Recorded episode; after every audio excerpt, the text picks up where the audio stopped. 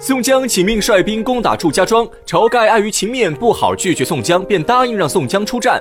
这下宋江如龙飞九天，鱼入深海，开始了夺权的第一步。他先是敲定出战人员名单，现在梁山上有四十多位头领。经过宋江的深思熟虑，他让吴用、阮氏三雄刘唐和吕方、郭盛陪着晁盖留守山寨，剩下的头领分成两队跟随宋江下山征战。这个人员调动很有意思，如果再加上逃离梁山的公孙胜，那此次留守山寨的。刚好是智取生辰纲的七人小分队，也是晁盖在梁山上的心腹老班底。但在七人小分队中，宋江又强行安插进吕方和郭盛，这两个人恰好是宋江的忠实小跟班，一直担任宋江的亲兵卫队。宋江之所以把吕方、郭盛留下，其中用意昭然若揭，就是想让吕方、郭盛监视晁盖。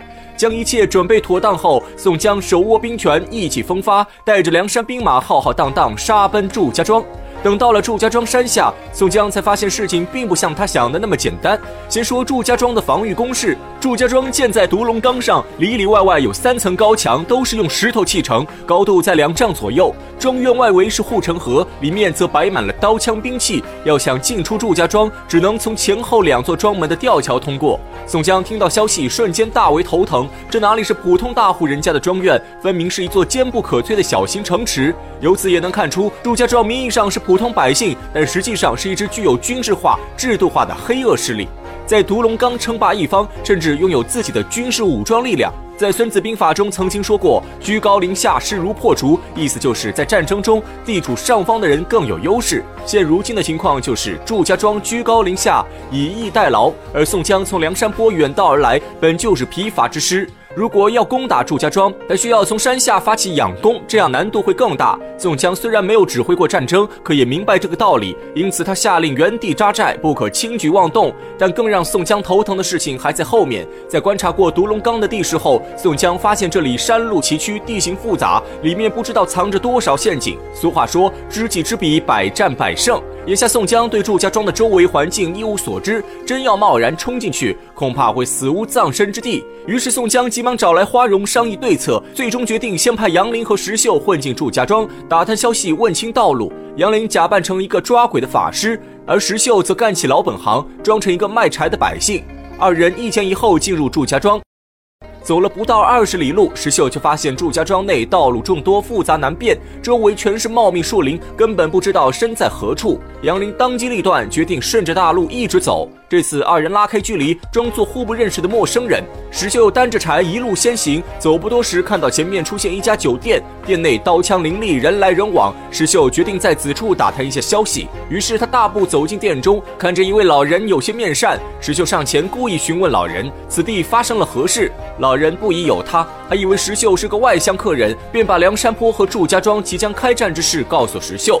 同时，老人还透露出一个天大的消息：原来祝家庄村里的道路确实复杂，竟是一些曲折回旋的小道。如果是外地人的话，进来容易出去难。石秀一听，计上心来，立刻跪倒在地，嚎啕大哭，表示自己一时误入祝家庄，可他不想被卷入战争，希望老人指点他出庄之路。老人看石秀可怜，便告诉石秀，要想从祝家庄里出去，其实也简单，关键之处在于白杨树。如果看到有白杨树的路，就要立刻转弯，这样就跟着白杨树能走出祝家庄。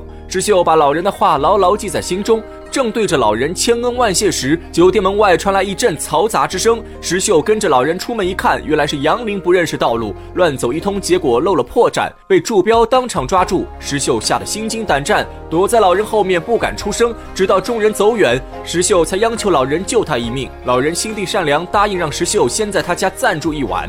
再说，宋江在山下等了半天，不见石秀和杨林回来，又派欧鹏去祝家庄打探消息。欧鹏在祝家庄外围听说杨林被抓后，不敢继续深入，立刻回营将消息禀告宋江。宋江听后勃然大怒，他想着，既然杨林被抓，石秀肯定也是凶多吉少。为了营救二人，宋江当场下令全军出击。可等众人来到祝家庄时，却发现庄上空无一人，前门的吊桥也被高高拉起。无论李逵在城下如何叫骂，庄上始终没有动静。宋江沉思片刻，心知不妙。祝家庄固若金汤，易守难攻。如果他们拒不出战，光凭宋江这点人马，根本不足以发起攻城战。而且祝家庄实力雄厚，如今却无人出战，这说明对方肯定有其他阴谋诡计。想到此处，宋江立刻下令全军撤退，但为时已晚。只听见庄上一声连环炮响，震得地动山摇，从祝家庄周围杀出许多伏兵，城头上也瞬间涌出许多士兵，对着宋江前军就是一顿乱射。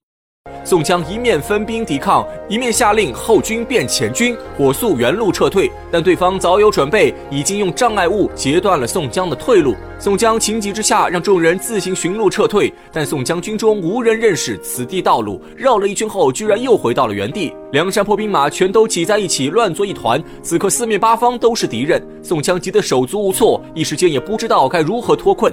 眼看宋江众人要被瓮中捉鳖，全军覆没，关键时刻，石秀及时赶回军中，告诉众人白杨树的秘密，这才让宋江等人顺利冲出包围圈，一路杀回到村口。正好遇上秦明、林冲的第二波大军，双方兵合一处，杀退追兵。等宋江回到营寨清点伤亡时，发现众位头领里少了镇三山黄信，招来随行士兵一问，才知道黄信在探路时被挠钩活捉了。宋江一听，又急又气。自己此番进攻不仅大败而归，还损失了一员大将，这样下去如何是好？宋江立刻召集众人商议对策。此时杨雄忽然想起李英，他建议宋江去找李英求援。宋江听后立刻准备好礼物，亲自带人去找李英帮忙。等宋江来到李家庄时，却吃了一口闭门羹。原来李英是个聪明人，在杨雄、石秀去梁山搬救兵时，李英就发现自己被骗了。石谦三人分明就是梁山贼寇，祝家庄不放人是对的。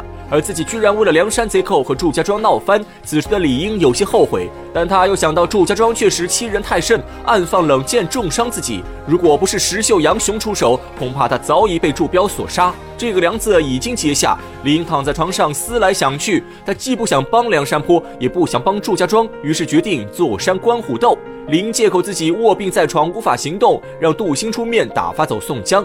杜兴跟随李英多年，对李英的心思了如指掌。他先告诉宋江，林真的身患重病，无法相见。为了安抚宋江，不至于坏了两家关系，杜兴又给宋江透露了三个消息：第一个是李英不会帮助祝家庄，但他们需要小心西边的扈家庄出手；第二个是祝家庄白杨树的秘密，就算树木被砍掉，还可以从树根辨认；第三个是要想打祝家庄，必须得前后夹击，而且只能白天攻打，千万不能在晚上行动。